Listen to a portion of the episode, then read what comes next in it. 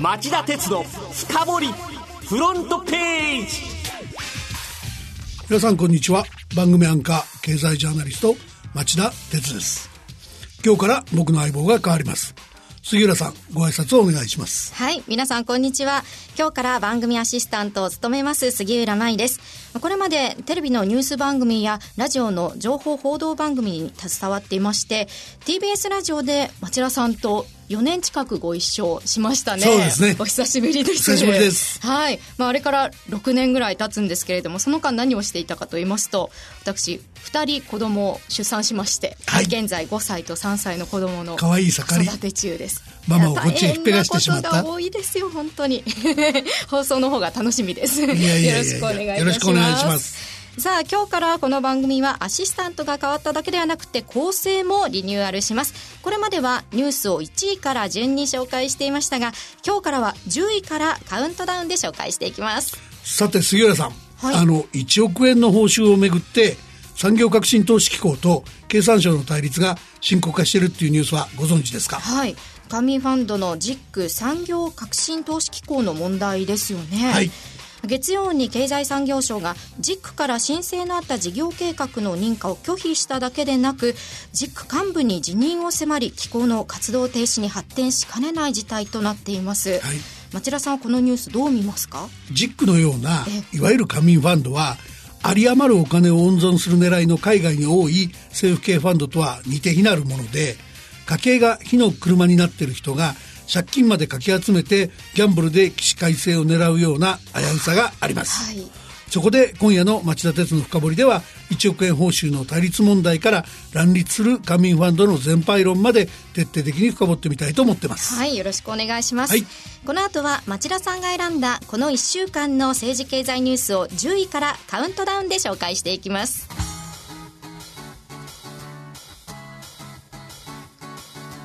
町田鉄の深掘り。フロントページ。まずは今週10位のニュースから。通信障害でつながりにくい状況。ソフトバンクが昨日発表。ソフトバンクは昨日午後3時携帯電話で通信障害が起きたと発表しました。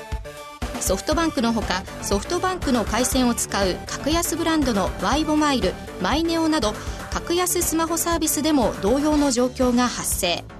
公衆電話に行列ができるなど利用者に大きな影響が出ました。原因はエリクソン社製のソフトウェアにあったとされほぼ同じ時刻に他の10カ国でも同様の障害が見られました。続いて第9位のニュースは。韓国高裁。今度は元女子挺身隊の訴えでまた三菱重工業に賠償命令第二次世界大戦末期軍需工場に徴用されたとして元朝鮮女子勤労挺身隊員の韓国人女性ら4人が三菱重工業に損害賠償を求めた控訴審で広州高裁は水曜賠償を命じた一審判決を指示し三菱重工業の控訴を退ける判決を言い渡しました。韓国では三菱重工業や新日鉄住金に元挺身隊員や元徴用工への損害賠償に応じるよう命じる判決が相次いでいます。この一連の問題は11月2日の町田鉄の深掘りで韓国政府の歴史歴史的対応のまずさが背景にあるんだと説明説明しています、はい、興味のある方はオンデマンドで聞き直してみてください。続いて8位のニュースは。薬価厚労省の見通しで3.2%引き下げへ厚生労働省は水曜消費増税に合わせ来年10月から薬価薬の公定価格を3.2%程度引き下げる見通しを示しました。薬の流通価格が下がったことに伴う措置で400億円程度の国費節約が可能だということです。どんどん行きましょう。7位のニュースはこれです。楽天の売上高が今期1兆円を突破。90年以降に誕生した企業で初の快挙に。楽天は2018年12月期に一般企業の売上高にあたる売上収益が1兆円を突破する見通しです。これは1990年以降にゼロからスタートした企業としては初の快挙。電子商取引を軸にクレジットカード事業や旅行事業を展開独自の経済圏内に顧客を囲い込む戦略が成長につながったようです。はいそれでは6位のニュースは？日産4度目の検査不正発覚。日産自動車の出荷前の完成車検査で新たな不正が見つかったことが昨日分かりました。これは社内調査で発覚したものでブレーキなど安全に直結する複数の項目で不正があり対象車種のリコールが検討されています日産による一連の検査不正は今回で4度目です日産では企業の犯罪というべき有価証券報告書の虚偽記載容疑でゴーン容疑者ら2人が逮捕され交留中。今回の4度目の検査不正の発覚でトップから現場まで組織が腐りきっていることが判明したと言わざるを得ません。うん、もはや言い訳は許されない。はい国交省にも日産には完成検査制度の利用を認めず、新車を一台一台初回車検を消させるぐらい思い切った処分をすることが求められそうだ。それでは5位のニュースはこれです。フランスの次世代原子炉開発凍結で核燃料サイクルに黄色信号。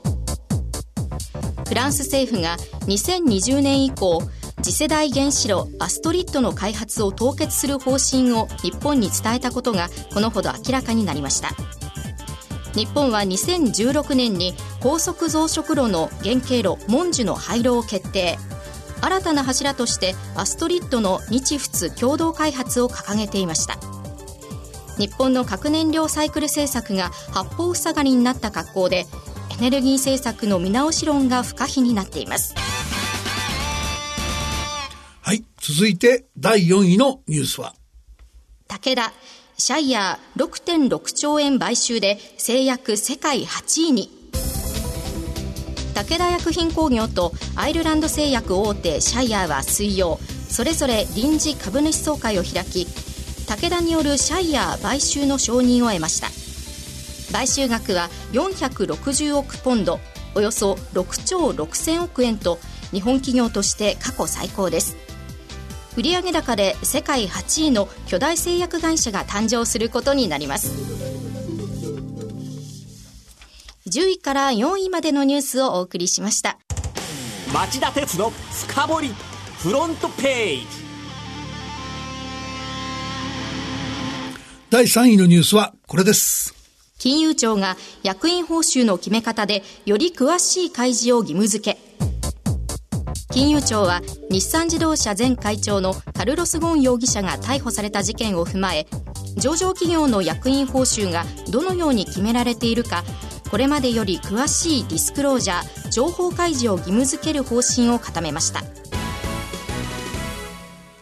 現在はどこまでディスクロージャーが義務付けられているんでしょうか？上場企業は1億円以上の報酬を得ている取締役について有価証券報告書で個人別の総額や現金ストックオプションなどの内訳の開示が義務付けられています。はい、しかし、ゴーン事件でルールそのものに曖昧な部分もあり、改善の必要があると判断したようです。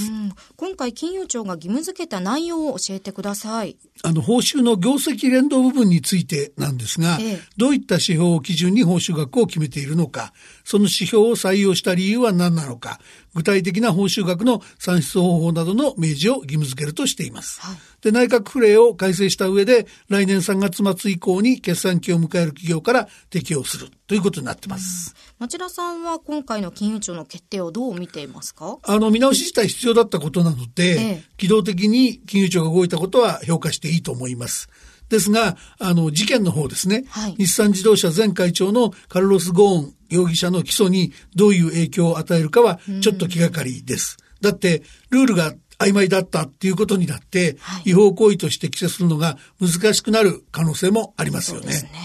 それでは第の第2位のニュースはこれです。昨日、ファーウェイショックでアジア、ヨーロッパ株が全面安に。中国の通信機器メーカー大手のファーウェイ幹部がカナダで逮捕されたことに衝撃を受け昨日のアジア各地やヨーロッパで株式相場が急落しました東京市場でも日経平均株価の下げ幅が前日の終値に比べ一時600円を超える場面もありました。アジア全域では香港と台湾の株式相場は2%から3%安。上海と韓国が1%を超える下落を記録しました。世界同時株安の引き金となったファーウェイ幹部のカナダでの逮捕ですが、はい、この背景には何があるんでしょうか？あの、逮捕されたのは、ファーウェイの創業者会長の娘で、副会長兼 CFO 最高財務責任者の、えー、モー・バンセン容疑者なんですね。はいで、カナダ当局がアメリカの要請に応じてファーウェイ幹部を逮捕した容疑は、アメリカが経済制裁を課しているイランに違法に製品を輸出したっていう疑い。で、中国は重大な人権侵害だと批判して、カナダ当局に即時釈放を要求しました。だけど、肝心のアメリカはこれからファーウェイに制裁を科す可能性がある。で、市場は一気に警戒モードに入ってしまった。で、市場関係者が思い起こしたのは、はい冷戦時代ですが、アメリカが旧ソ連向けのハイテク技術製品の輸出で制限を課した、えー、ココム、対共産圏輸出統制委員会なんの規制なんですね。ええ、で、これをやられると、その各国の対中向けの輸出まで規制対象になったら大変なことになるという懸念を呼んで、えー、各地の株式相場が下落しちゃいました。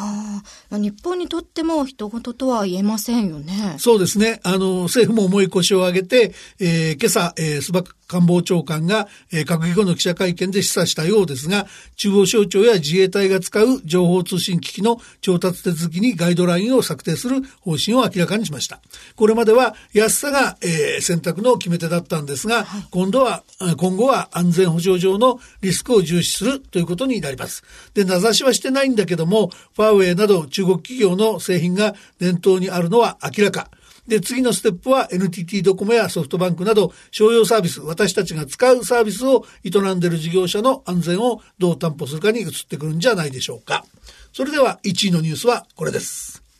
あなたの飲み水の安全性が脅かされるのか。改正水道法が静かに成立。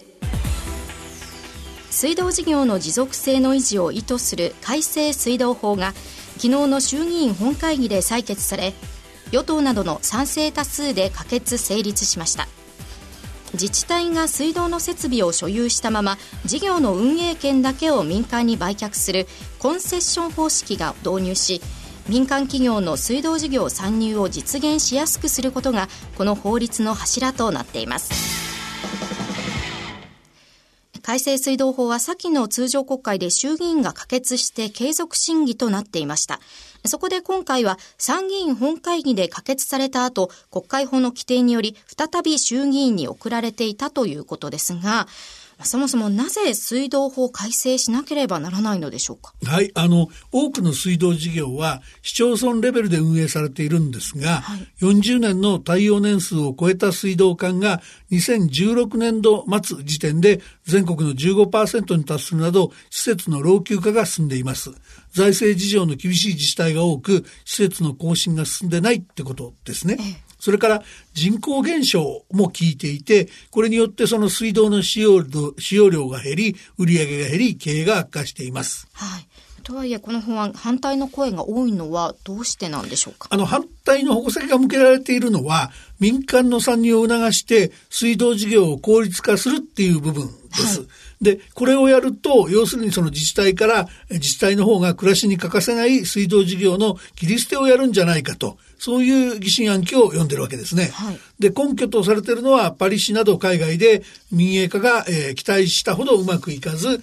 再度公営化するケースが多いとされていることです。で、手抜きで水質が悪化しないか、料金が高騰しないか、いざという時の復旧作業が万全でなくなるんではないかといった懸念の声が出されています。さらにですね、国会審議の過程で、フランスの水道関連大手企業のベオリア社の職員が、内閣府の民間資金等活用事業推進室に政策調査員として在籍し、水道法改正法の立案に関わっていたってことが明らかになる騒ぎもあって、はい、疑心暗鬼に拍車がかかっていました。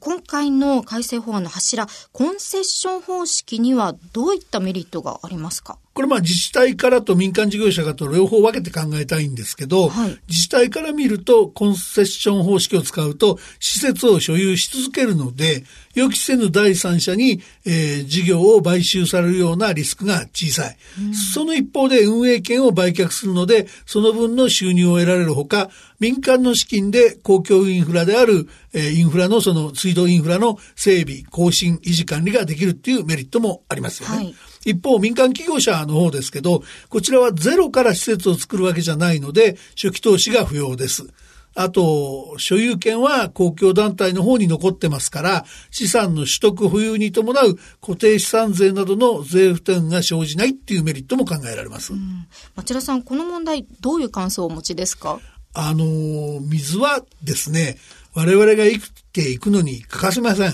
いろんな議論あったけど、その今回の改正水道法案自体は可決成立してますんで、あの、これによって運営されていくことになるんだけども、そういったいろんな懸念が万が一にも現実にならないように、最新の注意を払って維持管理運営していってほしいなと思いますよね。そうですよね。電気、ガス、水道も欠かせないものですからね。はい。はい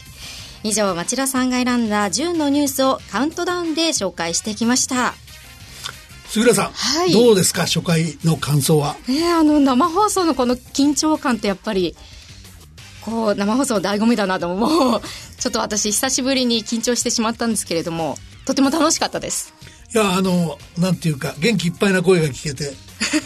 よかったなと私は思ってるんですが 町田さんともね久しぶりだったんですけれどもあの番組をやりながらですねあの呼吸あ町屋さんのこのテンポ懐かしいなと思いながら、はい、番組進めてまいりました。ただあのカウントダウン方式にしたので、ええ、時間が読めなかったんで今日は4位までもう本当にほとんどコメントなしでトントンと来ちゃって。そうですねニュースが、ええまあ、もっと本当はあのこんなニュースはちょっと怒って伝えなきゃいかんだろうというのもあったんですがちょっとあまり言えなかったりしたので、うん、これからまあ番組作りにあたって考えながらやっていきたいなと思います。ね、1週間のニュースを10にまとめるって大変なことですもんね。そうですね。で、まあ、あとあんまり古いと、あの、もう皆さんの興味もないですから、なかなかやっぱり聞いてもらうのも難しくなりますんで、えー、できるだけ新しいものを中心に伝えたいっていうのもありますしね。はい。まあ、皆さん、これからどうぞよろしくお願いいたします。よろしくお願いいたします。さて今晩11時からの町田鉄の深掘りはオープニングでご紹介した通り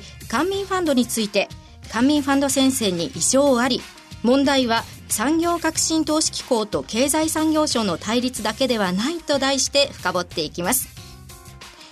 それでは今晩町田鉄の深掘りで再びお耳にかかりましょう。さようなら。